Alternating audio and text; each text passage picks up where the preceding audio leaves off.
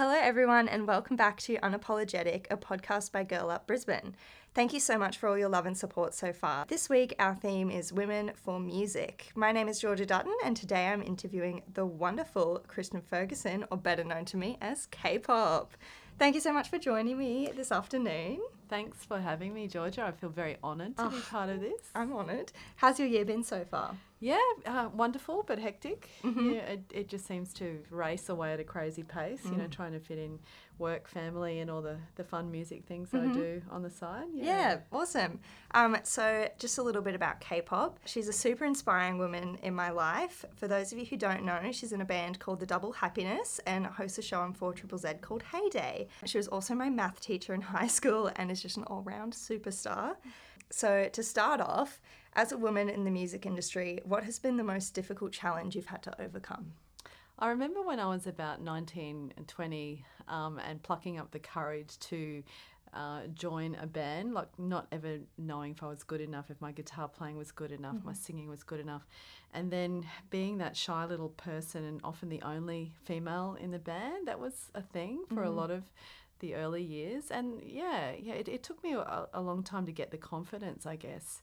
Um, to feel like I had my place in the band, uh, that I had a voice, you know, to say, I've been writing a song, do you want to hear it? Or, you know, it took me till I was nearly 50 till I plucked up the courage to do announcer training on Triple Z. And I'm so glad, like, better, Yeah. better late than never. But yeah, yeah, I, I- I guess it was a confidence thing. Um, and finally, I feel like I can, I can do these things. Yeah. Awesome. So, a large section of our audience are school and university students. So, being a teacher, what is your best advice for the listeners who are currently in school or studying? Ah, um, follow what feels right. I guess. Like if you if you really like something, go after it. Don't ask for permission. Don't wait. You know, for invitations. Just just go after it. If it feels good, go after it um, and do it now. Because yeah, I, if I could do anything differently, I, I just would have you know done things when um, they first appeared, rather than waiting that I. Well, feeling like that I had to wait for permission to Yeah. to do things. Yeah, and, and like try things too. You know, you, you might not find exactly what you're after first time through, um, but, yeah, but just certainly give it a go. Yeah, I feel like there's also so much pressure being a young musician to like instantly succeed and instantly be doing like making the best music that you can and making like the doing the best that you absolutely can when that's just not realistic because we're just starting. So it's like there's no way that anyone's going to be perfect um, first go. So I think it's that's good that just try it, just, try have fun. E- exactly. It's not about how well you do. It's not about where you chart. It's not about how many streams. It's just about having fun.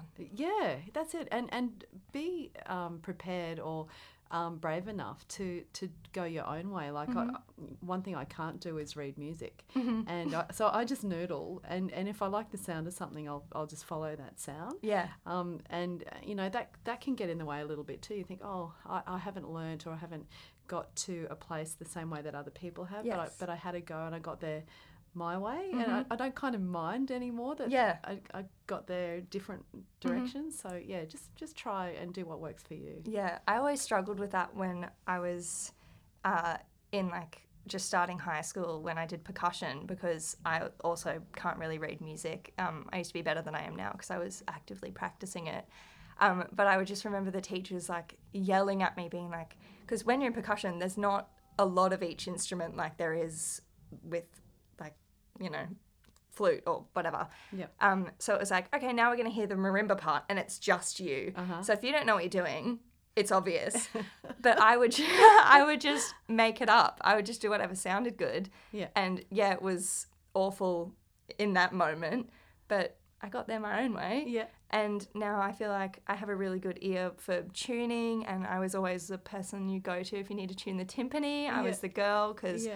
Just sing like uh, Twinkle Twinkle Little Star, and I know, okay, that's a G, that's a C, whatever, Right. rather than having to like read off a sheet. Yeah. I think more interesting too. Like Yes. if you're an intuitive musician, you know, you come up with really random and Yes. um, I don't know. For me, that stands out. If someone's doing something that's a bit original, um, which is really hard to find these days, Yeah. then um, yeah, I'd say go for it. Like I mean, Yeah. just for example, uh, Joy Division, admittedly a band of men, um, but they none of them learnt how to play their instruments, so. They were teaching themselves, and they basically, you know, founded an entire genre of music. So I don't know. I think there's a lot to be said for doing it your own. way. Yeah, totally. Um, for other listeners like yourself who have a passion for music, what would you tell those younger girls and women who are interested in starting up their own initiative who may be unsure how to approach it? That's a really good question, and and I was never really sure how to, um, you know, kickstart anything like that. I, I knew I wanted to be in a band. I didn't really want to be a solo performer, um, and I guess I was waiting for someone to invite me into their band, and Right. that's ultimately what happened. And from there. Um, you know, other bands and friends, friendships sort of emerged and new bands formed. But yeah, um, I I think in this generation, because you've got so much access to social media, just put yourself out there. Um, you know, put your hand up to say, yeah, I, I would like a, a spot here, or does anybody know anybody who's looking for a singer, guitarist, drummer, whatever? Um, just yeah, just keep putting yourself out there and see what comes back. That is so true. The other question I have for you is I feel like it's very common in with girls in music to see it as a competition and it's always competitive and it's always oh well she's doing that so I'm not going to do that. Uh huh. So do you have any advice or do you have an experience that was along the lines of that? Um, not too much to be completely honest, because I was often the only girl in a band. Right. Yeah. Um, Pros and cons. Yeah. yeah. Currently, you know, I'm not the only girl in Yes. a band, and I'm loving that too because this beautiful friendship's developed with that other person. But um, uh, I look personally, I, I, I can't speak to that just from personal experience. It hasn't happened to me, but I can understand that in an industry where there's so many comparisons going on, um, particularly you know outside of the music, there's image as well. Um, that that must be really tough, and I guess it all comes back to that. Um, um, being an original sound or an original sort of presence in, in that space. Uh, yeah, I, I would just say dare to be yourself and dare to be as different as possible. Can I flip those questions back to you? Sure, go on. Because that would be interesting, you know, being, you know, from a different generation, how, and watching you, you know, do so well. And as we were just talking about, doing so well on the Triple Z charts. and- thank you. and seeing you perform at open mic on camp and you know and and I was so proud of you when you got up and played your song and piano at our um, awards night or graduation night. Um, yeah because I mean that's not easy singing and Yeah. playing piano at the same time. How have you found it? Have you found it really challenging trying to sort of like find your space or place? Yeah, I definitely came into the music industry thinking I was going to be like indie, like all acoustic instruments, and then I'm just doing the complete opposite.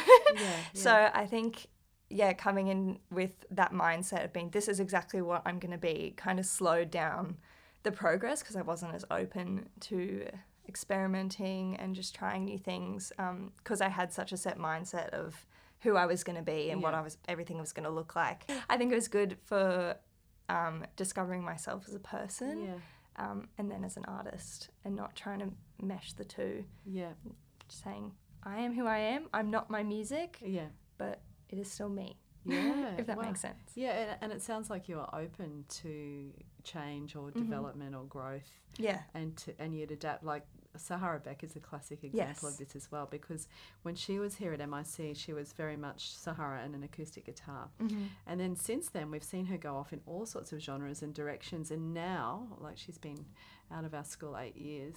Now she finally feels like she's got her sound. Yeah. So to- Crazy. yeah, to be open, you know, and willing to, you know, have a go at different sounds and adventures, I think is key. Yeah.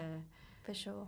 I guess for me, um, there was a moment where um, friends of mine needed someone to play bass, Mm-hmm. and I went, okay, I'll have a go at that. Yeah. And I can't, I've never been taught bass, but Right. just sort of found root notes Mhm. and just, and and it's interesting because of that. It changed the way I played guitar when I went back to guitar. Yes. So I think yeah, yeah, be just have that open mind, Mhm. you know, and just see where it goes. Yes, for Yeah. sure. Yeah. I think a really important uh, flip in my career was when I actually looked at a set list and I was like, I'm excited to perform this. Like I didn't look at it and go, oh, I'm so nervous for this gig or hope everyone likes it. Like Yeah. I couldn't care less because I'm having a fun time. Yeah. Like I played a gig um, a couple of weeks ago and it was disgustingly hot. And so just looking out and seeing all those dead faces Yeah. because it was so hot. But like I understand because I'm in the weather too. Like I understand it's hot. Yeah. But not looking at that and getting discouraged. Yeah. Like looking at that and going, okay, it's hot, but I'm still having fun. Yeah. I may be sweating, but I'm having a good time. And That's I don't it. care what any of those faces out in the crowd think about it. That was Yeah. A huge moment for A me. big turning point. yes. Yeah. Yeah. That's it. There's some things out of your control. Mhm. Yeah, like we played our album launch the other night, um, and it just happened to be in that two weeks where restrictions came back in. Yes. And so sadly, everybody had to be seated, and a lot of people chose to wear masks. And we thought, oh wow, we've waited so long for this Mm-hmm. Yeah. moment, but you know what can we do about it? But people still had a really good time. You Yeah. know? and everyone just sort of makes the most of that. So Mhm. yeah, as you've got to. Yeah. And I feel like the audience can tell when you're like picking picking apart what they look like and how they're reacting and not just having a good time. Like I think they can tell and then they don't have a good time, so then you have less of a good time because you're thinking about them not having a good time and it just is a big circle. It is. you, can get caught in that loop. And, Yes. and when that loop is a nice conversation that's going backwards and forwards, Mm-hmm. like you're picking up off each other's happy vibes, and Mm-hmm. and, and yeah, I, I always enjoy that. And, and everything over the course of the set seems to just lift. Yes. Yeah. Mm-hmm. Yeah. no, I love that. I know exactly what you mean. Yeah. Yes. Yeah. Thank you so much for your time, K-pop. It has been an honor to have you on our podcast. If you're interested in hearing more about Kristen's work, tune into 4 Z on Saturday at 6 p.m. and follow the Double Happiness on social media for more information about her inspiring work.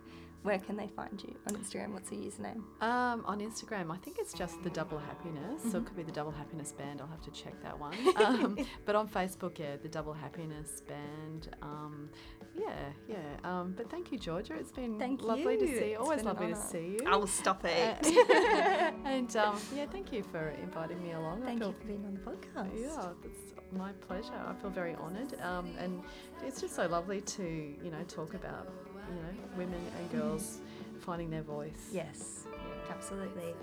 Uh, that's all for this week's episode. We look forward to seeing you in a fortnight for another insightful and inspiring conversation. Bye.